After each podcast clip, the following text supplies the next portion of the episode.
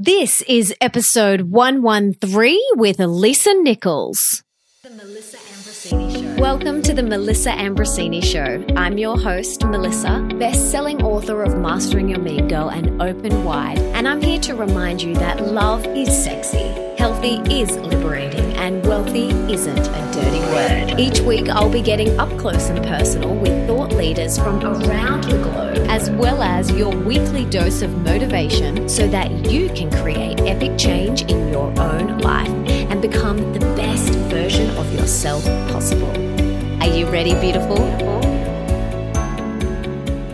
This week's podcast is brought to you by Sunlighten Saunas. Now, if you've been following me on Instagram stories for a while, you will know that I love my infrared sauna time. We've had one in our Bondi home for a few years now, but we recently got one in our Noosa home too, which is epic. And I often get asked about my favorite wellness and self care rituals. And with the amount that I'm on and off aeroplanes, by far one of my favorites is time in my sauna. And I want to be the best version of myself. I want to show up to the world as the best possible version of me. And infrared saunas have been an amazing way for me to rest, rejuvenate, rebuild, and heal both my mind and body. It's just time for me. I love it. No one interrupts me. It's like my little sanctuary, and I just love time in there so much. And since I've personally been using it, I've noticed that my skin is even clearer, and some aches and pains and little niggles that I had in my lower back have minimized, which is awesome. And the best part is, I always walk out feeling bursting with energy. And as soon as I get out, I try and jump in the ocean because for me, that is just like heaven. I call that my aura cleanse and I just love it. The combination of the sauna and diving in the ocean afterwards is just, ah. Oh, heaven. The thing I love about Sunlighten is they are constantly working with designers, engineers, and scientists to research and develop cutting edge wellness technologies with independently verified research data to back up their saunas. It's awesome. And their global mission is to help people maintain and improve their wellness and lifestyle. So, for all my Aussie and New Zealand based listeners, I have an epic offer for you. I have a $500 gift voucher just for you. All you have to do is head to sunlighten.com.au forward slash Melissa and mention the code word Melissa Ambrosini in your inquiry to receive your $500 voucher. How epic is that? And be sure when you get your sauna to tag me in your pics. Lisa Nichols is one of the world's most requested motivational speakers, as well as media personalities and corporate CEO, whose global platform has reached and served nearly 30 million people. From a struggling single mum on public assistance to a millionaire entrepreneur, Lisa's courage and determination has inspired fans worldwide and helped countless audiences break through to discover their own untapped talents and infinite potential. She is the founder of Motivating the Masses, which is one of the only publicly traded personal and business development training companies. Lisa has helped develop workshops and programs that have transformed the lives of men and women and altered the trajectory of businesses across the world. She is also the best selling author of six books, and her seventh book, which is called Abundance Now, is out right now. And in Abundance Now, she continues her journey with her fans, providing a clear and practical blueprint for personal success, drawn directly from her own life experiences. And Abundance Now is the follow up of Lisa's New York Times bestseller, No Matter What. And in today's episode, we chat about her incredible story from scarcity and struggle to freedom and abundance. She shares how she moved from a scarcity to abundance mindset, the powerful and free exercise to rewire your brain from lack to abundance, what abundance means to her, the key to an abundant life, why abundance is your birthright the four keys she attributes her success to. I loved hearing these. These are epic. She also shares how she lost 90 pounds. Yes, 90 pounds, plus so much more. And for everything that we mention in today's episode, you can check out in the show notes, and that is over at melissaambrosini.com forward slash 113. And before we dive into today's epic conversation, I want to read the review of the week. And this comes from Charlotte Sav, and she says, Melissa, your podcasts have truly been a blessing for me and the journey that I'm on. I was introduced to your beautiful podcast a few days ago by a couple of girlfriends, and I've not taken my headphones out of my ears since. Each one of your episodes brings me so much joy and lights me up from the inside out. All of the topics, affirmations, and philosophies discussed resonate with me so much, and I'm eternally grateful to be able to share this with you and anyone I meet that is searching for a better way. Your interview questions are super powerful, your presence is comforting, your positive vibes are infectious, and your guests are insanely inspirational. I couldn't agree more. Thank you for sharing your gifts and the endless life changing golden nuggets. I can't wait to share your podcast and create the Melissa Ambrosini ripple effect in this world. Thank you so much, Charlotte, for that beautiful review. I'm so grateful and I'm so glad that it deeply resonates. And don't forget that if you want to be the review of the week for next week, head on over to iTunes and leave your review there. And now let's bring on this super inspiring human being, the goddess that is Lisa Nichols.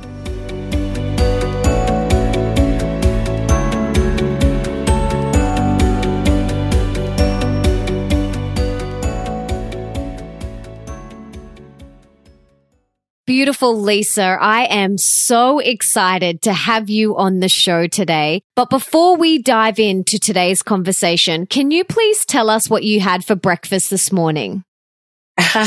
I had for breakfast this morning a Vega protein shake. So it was plant based protein shake with superfood greens added to it, pineapple added to it, tablespoon of peanut butter added to it with coconut water. Mm, mm, mm. Now, you have an incredible story of overcoming adversity. Can you please share it with us and tell us how you shifted your mindset from one of deep rooted scarcity to abundance? Sure. So I was born into an amazing family that the best way I can sum it up is my family is relationship rich, culturally rich, spiritually rich, but we were financially in lack and scarcity and some, I, I think we would even be, would have been called poor. We fell under the poverty line. And so I learned how to um, manage money from a scarcity place. I learned how to uh, navigate through life from a place of lack and deprivation unknowingly. Again, relationship rich, spiritually rich, um, in, in, terms of our, our family dynamics was, was loving and fulfilling and emotionally healthy. Um, but the, the, my mindset was there's never enough and I have to work really hard. And as a result, I found myself struggling. You know, my bank account was in the red. NSF checks, non-sufficient fund checks were a normal part of my mail. And even to the point where I once didn't have enough money to wrap my son in um, in Pampers. I had to wrap him in a towel uh, for two days because I couldn't afford the Pampers. Um, I often found myself eating beanies and weenies because I didn't have money to buy anything else. And so scarcity was just a, it was my norm. I was broke and broken. And I always say, Melissa, that being broke was one thing, but being broken was a whole nother level of despair and I, I didn't quite know how to get out. And when I had to wrap my son in a towel for two days, it was one of those moments when I just said, I don't want to experience this for the next 15 years. And if I'm going to change something, I might need to start now. It might not happen all now, but I need to start now. And I'm a true believer that your mindset will lead your lifestyle. And I even knew this then. I just didn't know how to go get another mindset and that your lifestyle is a direct reflection of where your mindset is. And so I, I did something quite strange for me. See, I wasn't an avid reader in high school. I later found out I wasn't, I wasn't fond of reading because I'm functionally dyslexic. I didn't know that until I was in my mid twenties, but reading was always a challenge for me. But I knew when I hit this place called rock bottom, I knew that I'd only gotten myself there based on what I knew. Like what I knew got me where I was. Like what you know will get you where you are. So if I didn't like anything about where I was, and oh, by the way, I didn't like anything about where I was. I mean, I liked me. I could appreciate Lisa but I didn't appreciate the lifestyle that Lisa had fallen into, had crawled into, had run into. I didn't appreciate trying to make a dime going 20 different directions. I didn't appreciate running out of money before I ran out of month. I didn't appreciate having to eat beanies and weenies as a, a default, not as an option. I didn't appreciate having to wrap my son in a towel because I had $11.42 in the bank at the ATM and I couldn't get $20 out to buy Pampers. I didn't appreciate that. And so my motivation, Melissa, wasn't initially, oh, where's the best life that I can go to? Well, how, how can I be inspired for a better life? That wasn't my inspiration. My initial inspiration was this life sucks. This is not who I am. This is not congruent with who I know myself to be. I deserve better and I need to move my mental zip code so I can move my emotional, physical, and financial zip code out of this rut. And so I, I, became very clear that I didn't know how. And so I picked up a book at 25 uh, and I picked it up again at 27. I picked it up again at 30 because as I said, I'm functionally dyslexic. I'm still functionally dyslexic. And so I gave myself permission to not learn necessarily fast, but I gave myself permission, Melissa, to learn thoroughly. So I read the same book six times. That book was Seven Habits of Highly Effective People by Stephen Covey. I, I didn't understand everything. I'll be quite honest with you. But the things that I did understand were your circle of concern is not your circle of influence. And most people spend 80% of their time in their circle of concern and 20% of their time in their circle of influence. But if you shift it and you spend 80% of your time in your circle of influence, you will begin to transform your life. I, I learned that lesson like at 28, 29. And I thought, oh, okay, let me figure out what I can influence. And lo and behold, I can influence more than I thought, more than I was giving myself credit for. Um, and then I just began to be, get go on a hunt, a hunt for what do I not know? I, I, all I wanted to know was what I didn't know. Because if I learned what I didn't know, then I can learn to do some things that I wasn't doing. It was like I was, I was this, I was this explorer for the next five years. And, um, I, I ate, I ate my slice of humble pie every day and even though people would tell me how bright I was, how well spoken I was, how articulate, how gifted I was, I didn't care to be a teacher anywhere. All I wanted to be was a new, fresh student of life. And so, and, and then I gave myself permission to do something that not a lot of African American women or men would do. And that is I would go to conferences where I was the only person of color. I was the only woman. I didn't care that I was the only person there. I wanted to know what they knew. I didn't want to go in environments where I was comfortable. I didn't care about environments where I'd already been. I didn't want to go in environments where I knew what they knew. I wanted to go in environments where I didn't know what they knew. I want to go in environments that I'd never been in before because I was seeking to find out what I didn't know. And everything I learned, I, eh, that I could document, that I could understand, I gave myself six months to work to implement, not six months to master, six months to learn how to implement. And it took me 14 years, 14 years to implement everything that I learned. I started in 1996. 14 years later was when I thought, okay, I think I got it.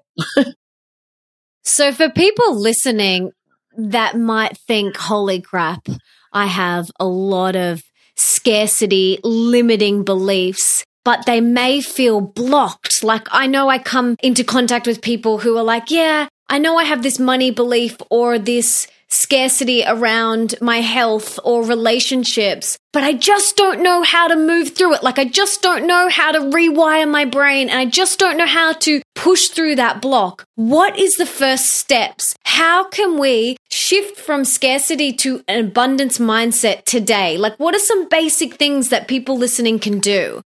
So I, I, think one of the powerful things that you can say is exactly what they say. I don't know. So realize that you can only take yourself as far as you can take yourself. And the first thing is to say, where can I find someone via a book, via YouTube, via a live event, via personal contact? Where can I find someone that's two to 10 steps ahead of me and I can help get them through their knowledge, through their, through their literary contribution to help me take myself somewhere that I've never seen. So that's number one. And then the first thing to do, I believe, is to become whole and complete with yourself, to really get face to face with you. I love doing mirror work. So I recommend tonight, today, when you finish this particular interview, stop and go right to the mirror and complete these three sentences. So the first thing is to get in the mirror with you because everywhere you go, there you are. You can never outrun you. You can't outtalk you. You everywhere you go, there you are. So you might as well do as much work on you as possible. So the sentences are the first sentence is, and I put this in my books because it was a thing that turned my crawl into a walk. It turned my walk into a run and it turned my run into a soar. So I'm not giving you something that I haven't tried before. As a matter of fact, I'm giving you something I've lived by. So it's the mirror exercise that I've done for over 20 years now. And the first sentence is looking at yourself. You complete the sentence that starts with the phrase, I'm proud that you. So looking at yourself, you say, I'm proud that you, and you find seven different endings to celebrate yourself for because we're so quick to try to fix things, but we're so slow to celebrate ourselves. So Build on what's already good. Build on what's already working. Build on what you already are proud of and then go to where you want to improve. We're so quick to say, Oh, but I need to improve. Hold on. Hold on. First, celebrate what's, what's right and what's in order. And so the first sentence is, I'm proud that you. I love to say my name first. Lisa, I'm proud that you. You would say, Melissa, I'm proud that you and find seven different things. And they can be small things, really small. I'm proud that you got out of bed this morning and you stretched. You went to yoga. You can go back 20 years. I'm proud that you were in integrity when your parents left the house. You, you honored the home. You can go back 30 years because we're under celebrated. So find seven different things to celebrate yourself for. I'm proud that you. The second sentence is the releasing of shame, blame, guilt, regret, and anger. We are carrying around so much unspoken shame, blame, guilt, regret, and anger. It's like, uh, it's like three chairs that we're dragging around with us and we're trying to go through the narrow door of opportunity. But we got these chairs, these bar stools that we're pulling with us. Though you can't see them, they're there. And oftentimes we get stuck and stagnated because we're trying to pull so much with us unconsciously. So the second sentence is you say your name first. I forgive you for. Man, now this one might take you to your knees. I know I, w- I was buckled over when I did this in the mirror. I said, Lisa, I forgive you for lowering your bar because you were lonely and getting in a relationship that was unworthy of you. Lisa, I forgive you for allowing yourself to gain over 80 pounds, you know, and carrying it for over 19 years. Lisa, I forgive you for beating yourself up as a mom because you traveled to live your dreams. Lisa, I forgive you for forgetting to call people and nurture the relationship. And the relationship eventually died on the vine. So what are the things you're holding yourself hostage to? Those quiet things in the back of your mind that no one else knows about. Oh, by the way, this exercise is normally done in the bathroom with the shower running and the water running in the sink and the door locked, by the way. So third sentence stem that you would complete is you say your name. I commit to you that we're so we're so willing, Melissa, to make commitments to other people and to honor those commitments before we make commitments to ourselves and honor the commitment to ourselves. And so you want to find seven different commitments to make to yourself before you commit to anyone else. You want to find the worth in you to celebrate you. Lisa, I commit to you that today I will say yes when I want to say yes and I will say no when I need to say no. Lisa, I commit to you that today I will spend my quiet time saying more positive things in my head than negative things in my head. So you, when you talk about the first step, the first step is to get so connected and grounded to you. And so the sentence stems are, I'm proud that you, I forgive you for, I commit to you that looking in the mirror, talking to yourself each day. I did mine for six day, six months straight every day. But, but, but I was at the time diagnosed as clinically depressed. I at the time had been prescribed Prozac. And so I asked my doctor, could I do this for 30 days and then see if I still needed it? So I was looking at rescuing Lisa. I needed to rescue myself. You may not be at that place. So you may not choose to do it for six months. I recommend that you at least do it for 30 days.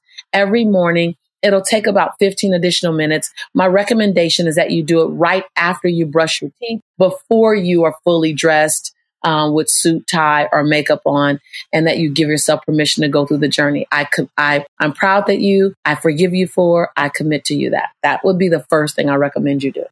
I love that so much. For me, mirror work was something that I did very early on in my journey when I started my journey back in 2010, and it radically shifted a lot for me. I did it standing naked as soon as I got out of the shower in the bathroom, and I just repeated, I love you unconditionally. I love you. I love you. Like I did those sorts of um, affirmations. And I remember the first, you know, week, I couldn't stand there without bawling my eyes out. Like it was so full on and so much pain and anger and different emotions were being brought to the surface, but it was so powerful. And if we want to rewire our brains, one from scarcity to abundance, this is the work that we've got to do. And I love your prompts. And I want to encourage everyone, maybe write them on a post it note and stick them on the mirror, just so you have little reminders and commit to it. Do what Lisa said 30 days, commit to it. Just see how you feel and how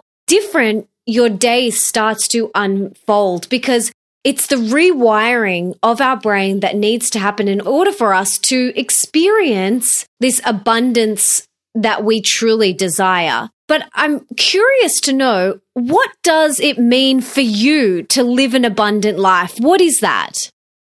abundance for me is um, it's not solely about wealth and finances. I want to first make that very clear. Um, wealth and finances is a very uh, thin, necessary but thin slice of the pie. Abundance for me is um, wealth and uh, fiscal fiscal wealth and nice possessions. That's about money. Abundance is about a holistic experience. So abundance for me it means that I have my relationships. They're fulfilling. Abundance means my finances are offering me fiscal freedom, uh, time freedom, and, and location freedom. Uh, abundance for me is where I have a spiritual joy, peace of mind, um, that I have a higher source that I can relinquish my worries to. I have a place I can go inside me to find peace of mind. Abundance for me is the ability to um, nurture my health and my wellness. And so abundance is a 360 experience. It's not a singularly focused experience around money and possessions and toys and shiny objects. While a lot of people think that that's what abundance is about, that's a part of it. Abundance is saying, my relationships are in a place where I love them. I've gotten them there. I have privileged circumstances and privileged circumstances means I've created a life where I have better choices than I had before. I have options. I have options of where I want to live. I have options of how I want this relationship to ebb and flow. I have options about my health and wellness and what I want to do with it. I'm not limited on if I can take a hike. I'm not limited on if I want to get up and dance. I have I have health abundance. And so abundance is a 360 experience that gives you access to circumstances and privileges that you may not otherwise have had.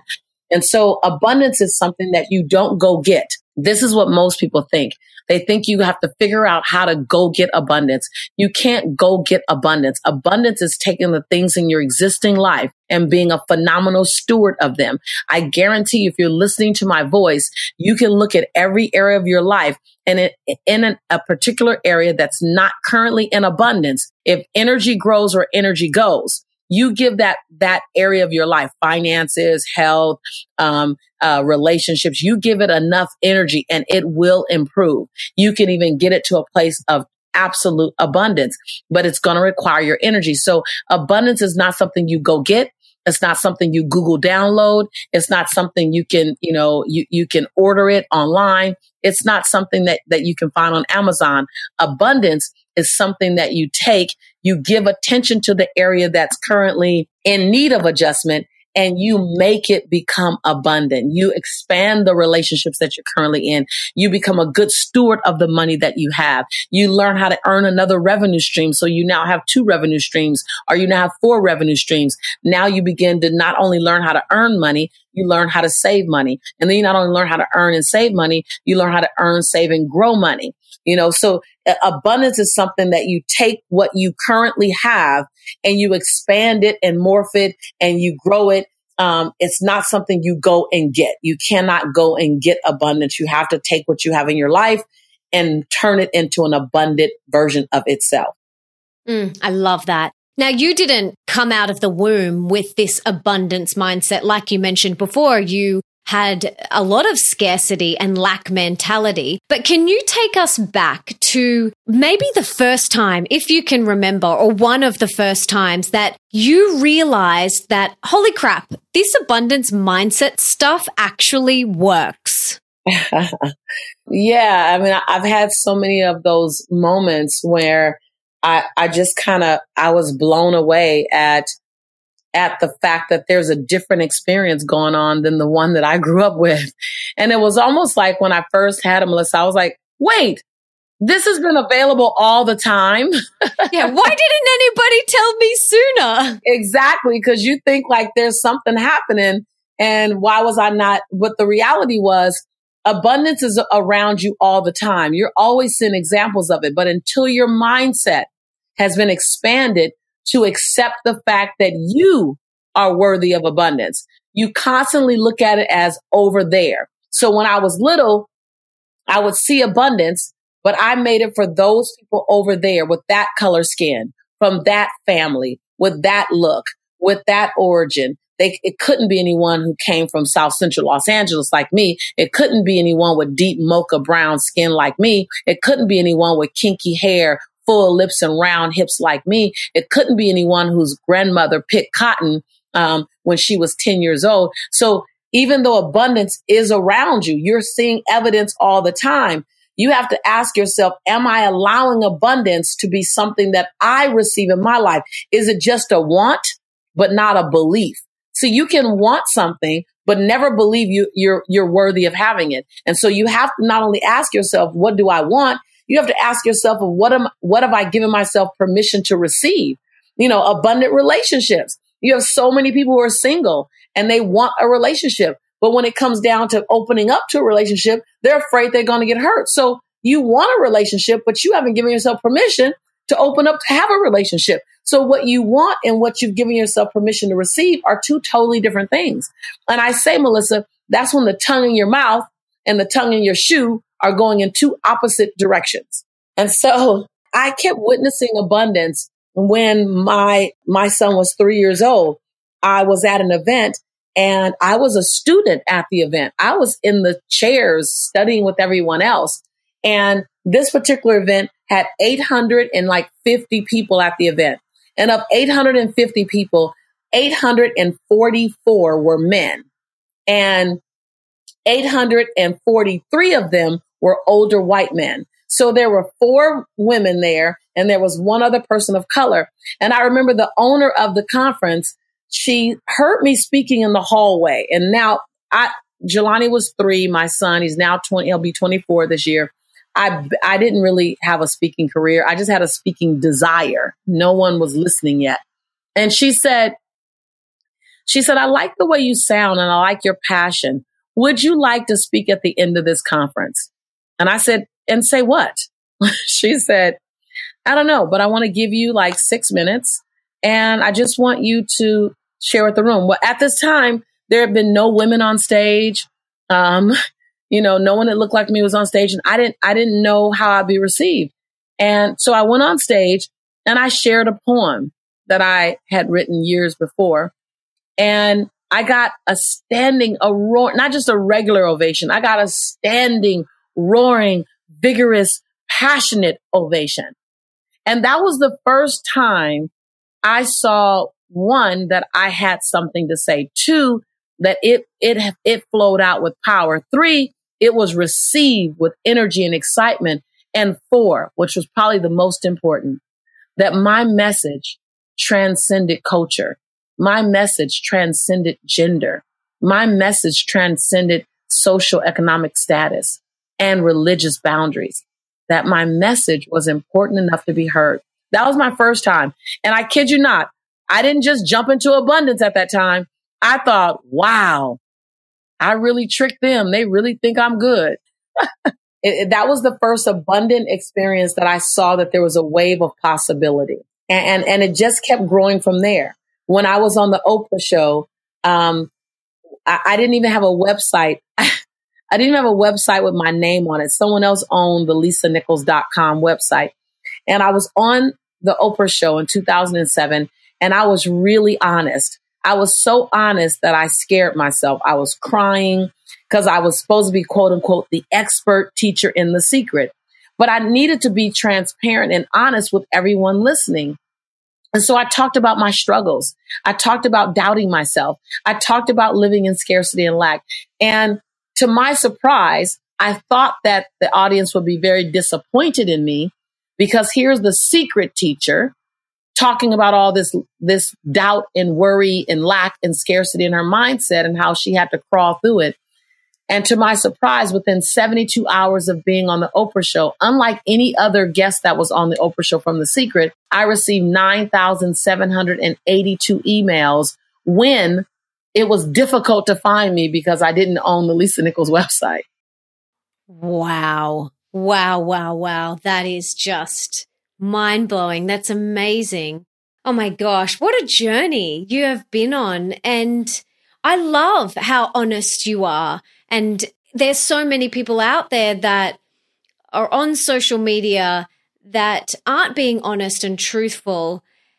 And I love that you just make that your mission, you know, being authentic and talking about what you're going through is just so important because it makes you real.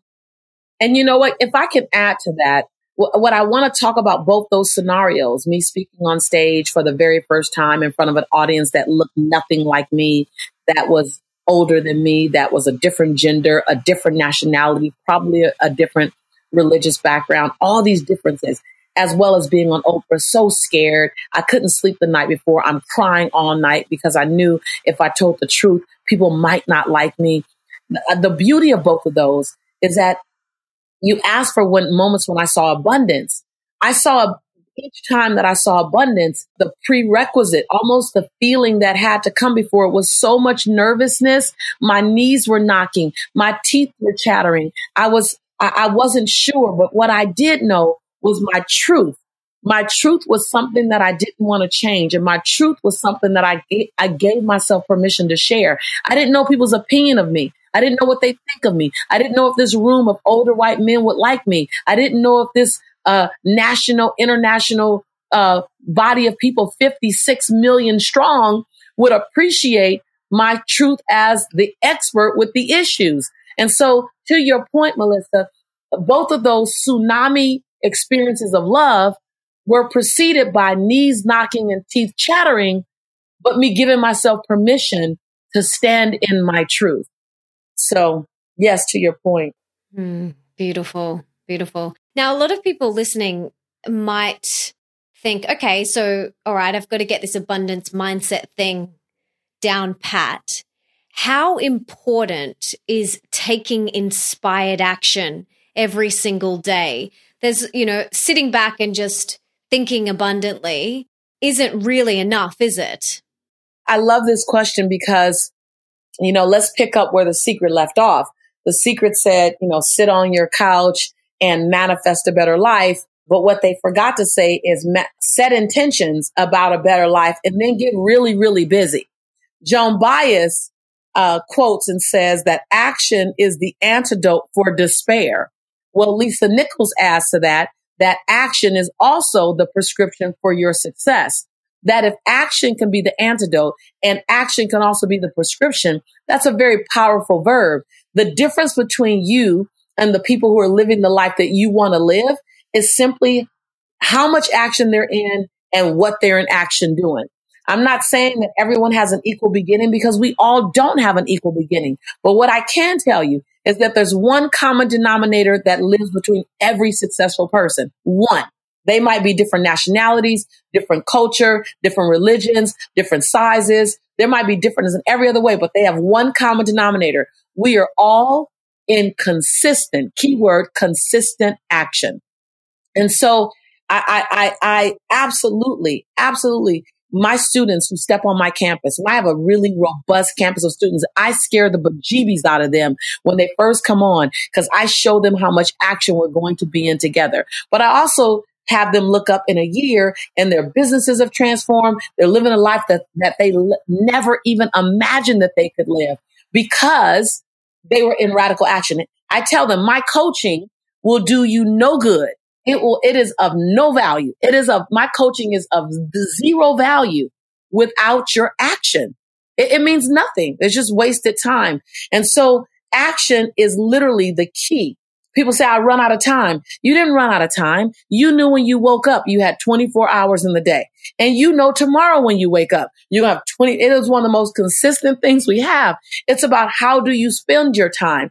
Do you spend your time having paralysis of the analysis, studying to get it right, studying to get it right, studying to get it right? Are you willing to study then leap, fly or fall, then study and leap, fly or fall, then study and leap, fly or fall? Are you willing to give yourself permission to get back up a thousand times? Because if you are willing to get back up a thousand times, you'll leap 999 times. And there will become a time when when you leap, you take soar. It might not be the first time and it might be the first time, but don't be committed to soaring. Be more committed to leaping.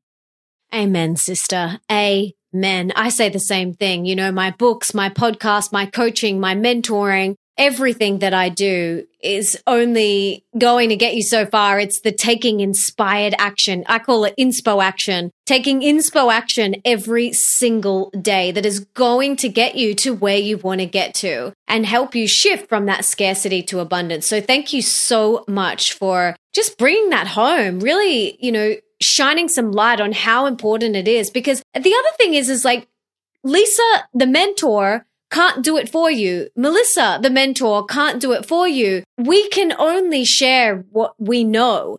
And the rest is up to you taking the inspired action. So thanks for bringing that home. I have to just say this. I've stared at Serena Williams for years because I want her, I want her abs. I want her six pack. I want her assets. I want her thought. I, I just stare at her and I realize after staring at her for like, I don't know, five, seven years, nothing different was happening in my life because I was staring at Serena Williams.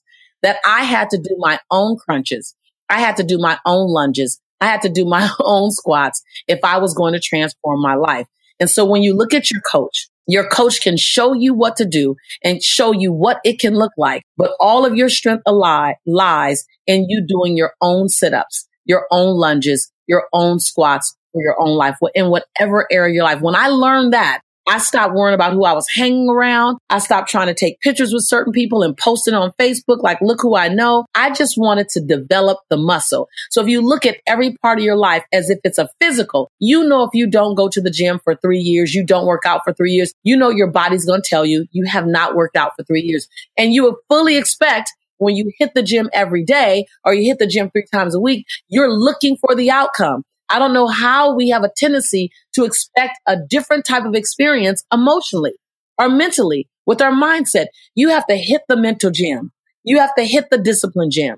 You have to hit the time management gym. You have to hit the gym of limiting beliefs. You have to hit the gym of fi- financial prosperity. When you hit the gym and you work that muscle, that's when you turn a weak muscle into a strong muscle. That's when you do that. And it's the same way as your abs, your glutes, your quads, your triceps, and your biceps. Absolutely. I often get emails and private messages on Instagram and Facebook, and I'm sure you do too, with people, you know, saying, thank you so much. Your book changed my life and I've been able to heal from this and leave this relationship and start this dream business. And I've been able to do X, Y, and Z. And thank you. It's all because of you. And I'm like, uh uh Like it's because of you.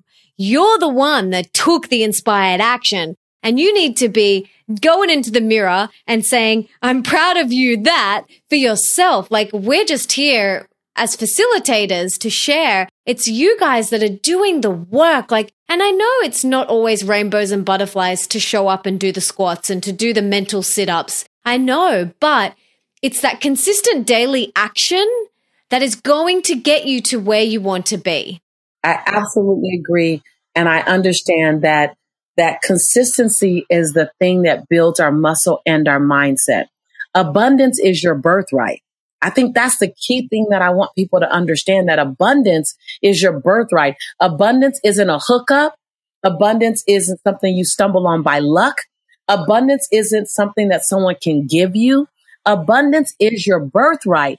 And what I love about that is that there's certain things where the, the, the playing field is equal. Abundance is that. That's why we love when we hear someone who has had the hero's journey. They've come from nothing and they built. We love hearing that because it shows us all that abundance is available to everybody, not just people who were born inside of privileged circumstances, but people who were born inside a pretty dismal circumstance, they turn their lifestyle into a privileged lifestyle. If that's the case for one person, then it's not just the case for them and not for everyone else. Abundance is your birthright. The mere fact that you can hear my voice, abundance is available to you. Now, with that being said, abundance is not going to come to your door like Amazon Prime, UPS, or FedEx. Abundance is something you have to decide to go get. And it's not something that's on the outside of your door or on your front lawn or at the corner or at the mailbox the very first time you go. It's something you have to be consistently going after. You have to be consistent and then it's there. What do you attribute your success to? Um, a few things. Um, one, I attribute it to my my commitment to be a servant leader. And what I mean by that is I want to bring value to people's life.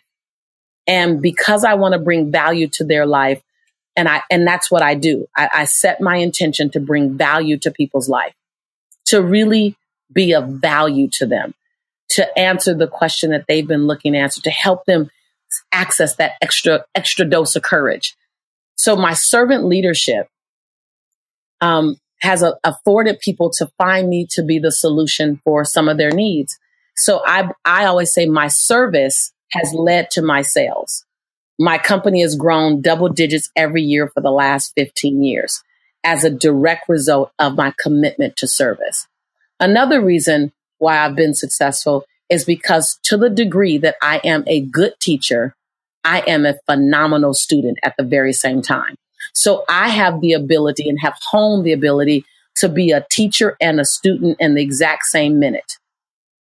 So, so I'm always pouring and receiving, pouring and receiving, pouring and receiving. So what that's allowed me to do is my lessons are always fresh.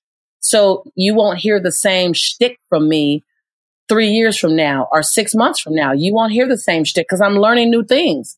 And I'll tell you out loud, I'm learning new things. Look what I learned. And if this is a value to you, let me share it with you.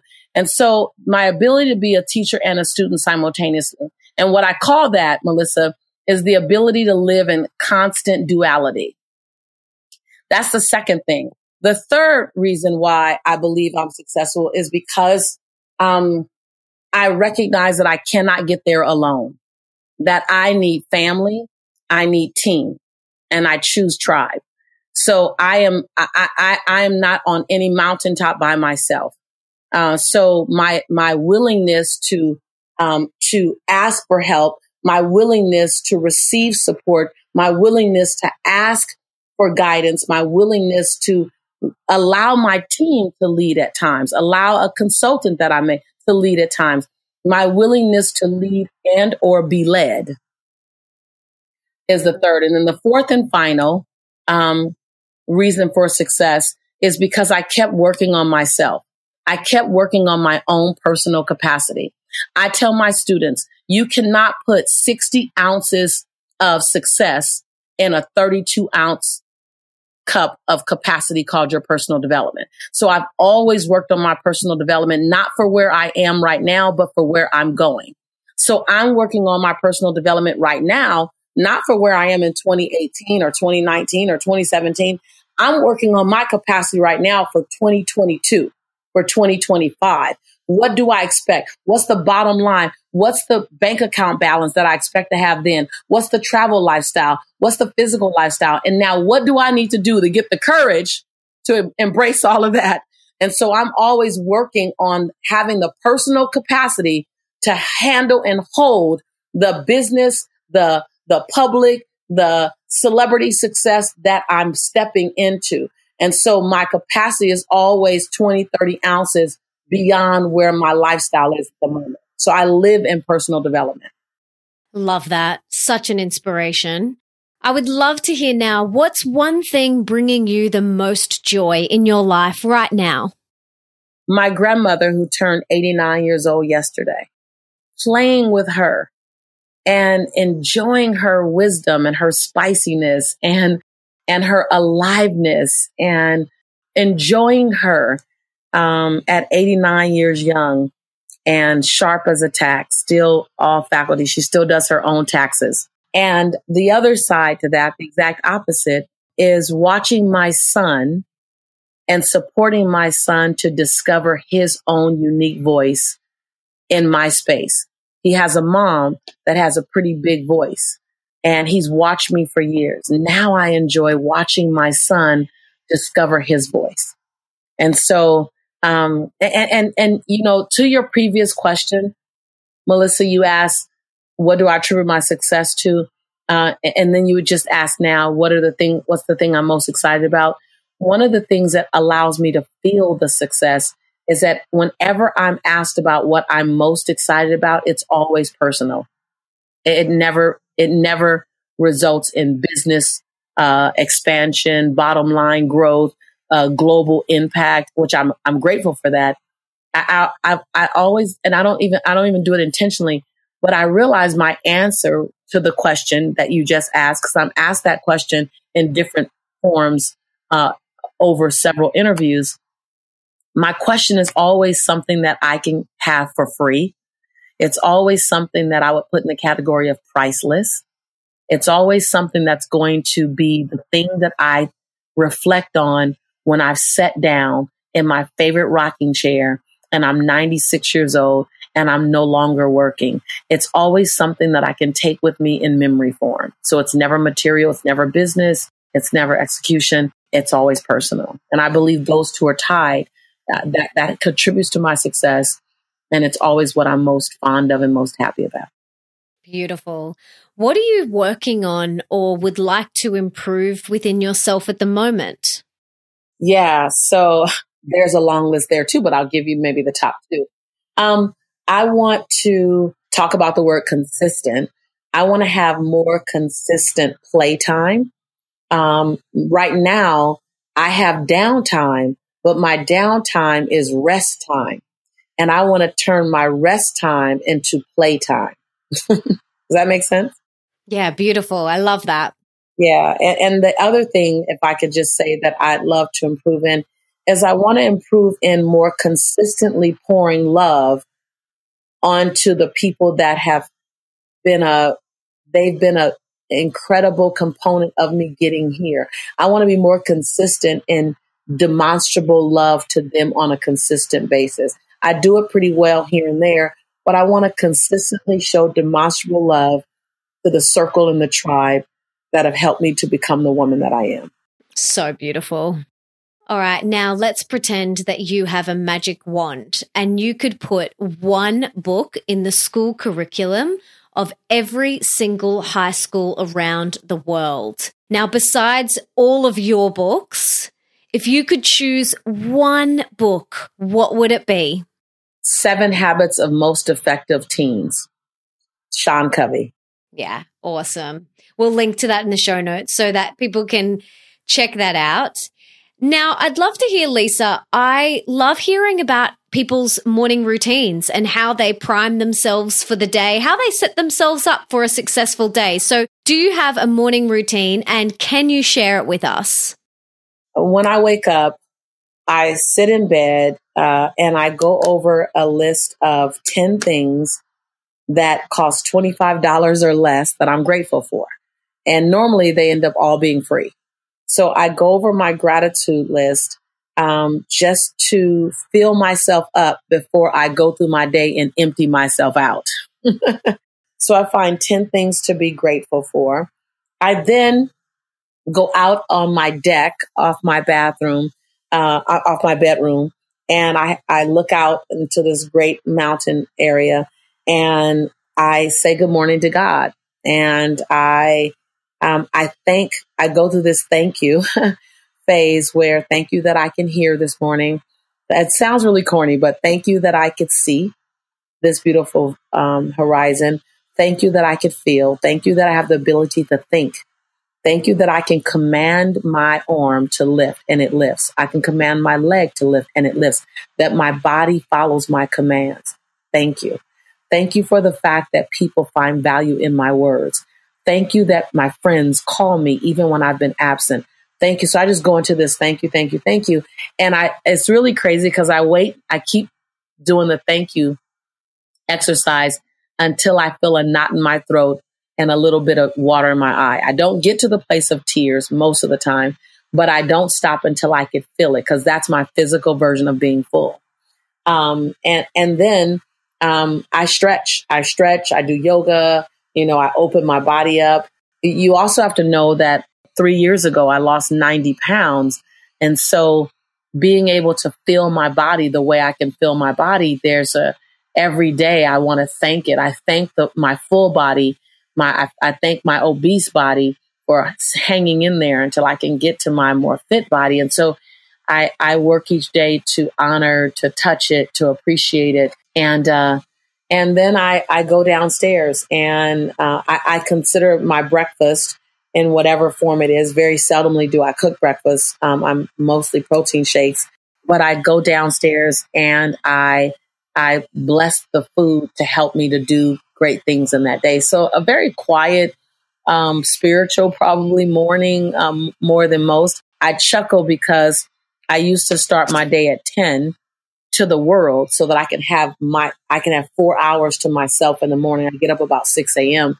and I wanted to have from ten uh, from six to ten by myself and with God, just getting just breathing. And I was just telling a team member this morning, uh, my time with myself and God have gotten really tight because now my first calls are like seven thirty in the morning. So and, and what's funny is when I told her that, she said, "Oh, I didn't know that because you haven't had later mornings since I started," which told tells me that I I've lost the early mornings uh, or the longer mornings for a year and two months now. And she said, now that I know, I, I'll make sure you're not you're not assigned any meetings until 10 a.m. again. And what it taught me, Melissa, was I began to accept the fact that I lost that time without ever opening my mouth and telling anyone. And as soon as I told someone, it's it's being adjusted. So that was an aha for me today to go, hold on when something is infringing on what's important to me, what's important to you, have the courage to speak up without it seeming as if you're you're imposing on someone. So that was really interesting. So I chuckled when you first asked me this because while I do those things in the morning, of late they've been really rushed. And uh, just this morning, I, I asked for that time back so that I can have more grace and ease into my day. Oh, beautiful. Good on you. Can you tell us how you lost 90 pounds? Yes. So it's not the traditional way. Most people think that I, I just did the Jillian Michaels biggest loser workout every day. And, and, and, and, and to be quite honest with you, this is probably only the second or third interview that I have shared this in because it, it was very hard for me for a long time. So while I was building my career, those 14 years that I was growing double digits in business, what publicly, what was happening privately that I, it, which is I was in a private health hell. So inside of six years, um, I had three blood transfusions in six years. I was um, diagnosed with the most severe case of sleep apnea that the sleep study program had ever seen. the average person with sleep apnea, severe sleep apnea, wakes up 31 times an hour. Uh, I would wake up 62 times an hour. And uh, I traveled all the time. So I was diagnosed with um, literally being one of the highest risks of heart attack. I was 215 pounds. Um, my blood uh, count was really low. Uh, I wasn't getting any sleep because I had sleep apnea. I, I was constantly having blood transfusions. I would get off stage from speaking, sign autographs, get in the car and be driven to urgent care and have a blood transfusion. I was told by the doctors that it wasn't a matter of if I would have a heart attack, it was a matter of when I would have a heart attack and where would I be. And so, uh, for the first time, a holistic doctor said, I, I, "You have to have a jump start on your weight loss." Um, it wasn't attached to food. My body just, my hormones were just completely out of whack, and they um, they weren't working with me, and my weight no matter what I did, I gained weight. I've always been a healthy eater. I had medical assistance and uh, I had a medical surgery, a weight loss surgery to get the first 50 pounds down. And then that gave me enough sleep so that I had energy to go to the gym. And by going to the gym, I was able to lose the other 40 pounds. Um, and so it, it took a, it, it took a lot of, I struggled with that because I was an athlete for 13 years.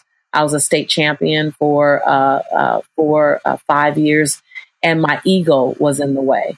And I, I, I, was told that my ego was going to put me in an early grave. And it still took two years after I was told that by a doctor. Still, two years later, I still waited. And finally, I realized if I am irresponsible after being recommended all of these things because my ego says it wants to do it only one way. And I literally didn't have the energy to go to the gym because I wasn't getting any sleep. I wasn't getting any sleep because I had sleep apnea. I couldn't get rid of the sleep apnea because I, I, I had too much weight. It was a cyclical cycle. And so once I started getting sleep, I had energy to go to the gym. Once I had energy to go to the gym, my metabolism kicked in. And so um, it's taken a long time for me to be able, Melissa, to talk about that out loud because I had a, after the surgery, I had so much shame around it. I felt like I did something wrong. And then I realized that everyone doesn't have the same path to the outcome that they're looking for. That as my skin is mocha, you know, and yours is cream, as my hair is curly and yours is straight, as my lips my lips are full and yours may be thinner. We we that does not mean that we both can't get to bliss and joy. We have a different come from space. I finally had to give myself permission to need to do what I needed to do to create a healthy lifestyle for me. I'm living a life I've never seen in my in the last 20 years because I I, I, I swallowed my pride and my ego and I asked for medical help. Mm, thank you so much for sharing. It's just so beautiful. I'm so, so grateful for your honesty. It's just amazing. I'm so, so grateful. I've got three little rapid fire questions for you now. In your opinion, what is one of the most important things that we could do for our health today? What's one thing that we can do? The first thing I would say, I know food is a big thing, but I, I'm going to say stay active. Stay active. Like, just stay active. My birthday is tomorrow, and someone said, What do you want to do for your birthday? Where do you want to go out to eat? And I said, I don't want to go out to eat. I want to go bike riding on the beach. so that's my birthday gift to myself is bike riding on the beach. Stay active, stay in movement. Because when you're active, activity draws more activity.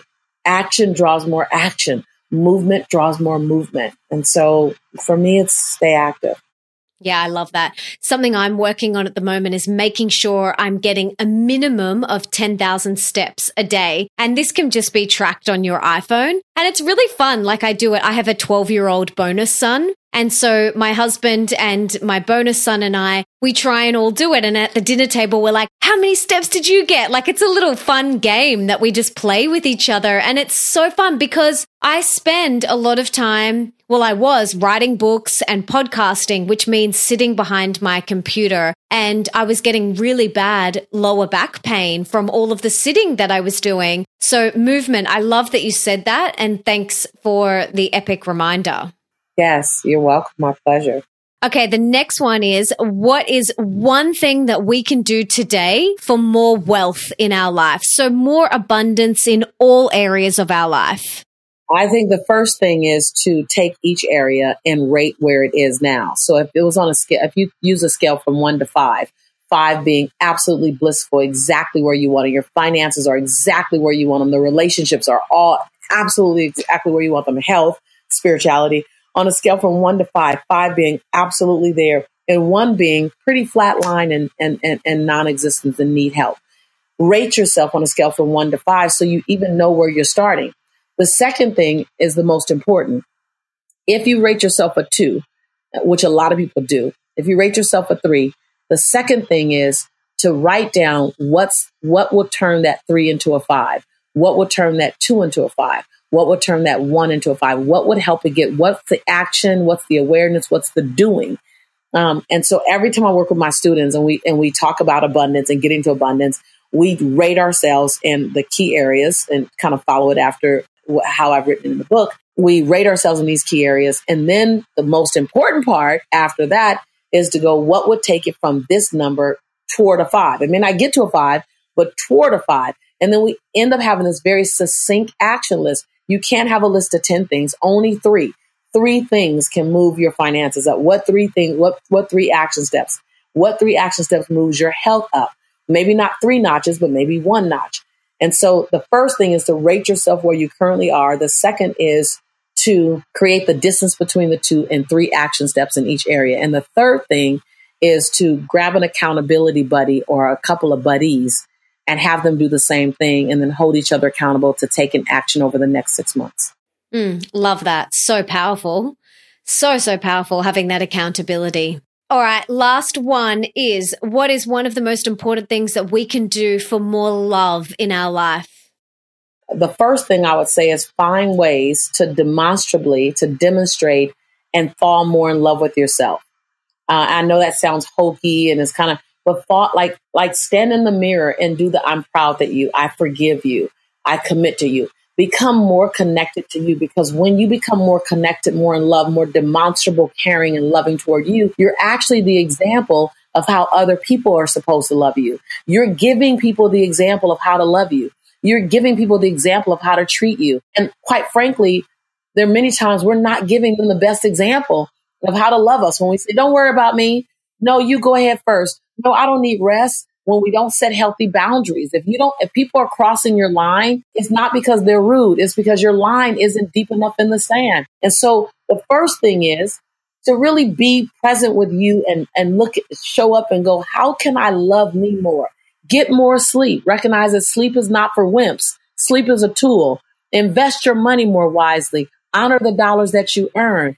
You know, um, honor your body with no clothes on. Look at every inch, every ounce, every line, and celebrate it for the journey it's brought you on. When you fall more in love with you, you become the model of how other people are to love and treat you. And then recognize that love is an open book test. Don't require that people guess how to love you and don't tell them in a demanding way. What I love about helping people love you is that you get to share with them, you know what I love? You know what makes me happy? And when they do something, stop, celebrate it with no buts or it will be better. Like celebrate, like throw a little mini party. Like we're like three year olds. What gets rewarded gets repeated. And so when someone does something, when my son cooks me breakfast, I make a big deal out of it. And my son is always going, Mom, you want breakfast? Because he wants that big deal again. And so recognize that people are following your lead. So start loving on you to the next level. Secondly, realize that love is an open book test. Help people love you. Don't make them guess. I love that. I'm going to try that with Leo, the whole breakfast in the morning thing. I'm going to make a big deal about it so that, yeah, I get it each morning. So thank you for sharing that. Is there anything else, Lisa, that you want to share? Any last parting words of wisdom or anything that you want to share that maybe I haven't asked you about? Oh, no. You are such a wonderful, gracious, and thorough interview partner to have. So I thank you for allowing me to share my story. I thank you for allowing me to share my insights. And I just want to say that I, I truly share from the place of a teacher and a student that I think the wonderful thing that we all get is a thousand second chances. uh, to to do it bigger and better and greater. And every time we get to 999, we get to press reset, and we have a thousand more second chances.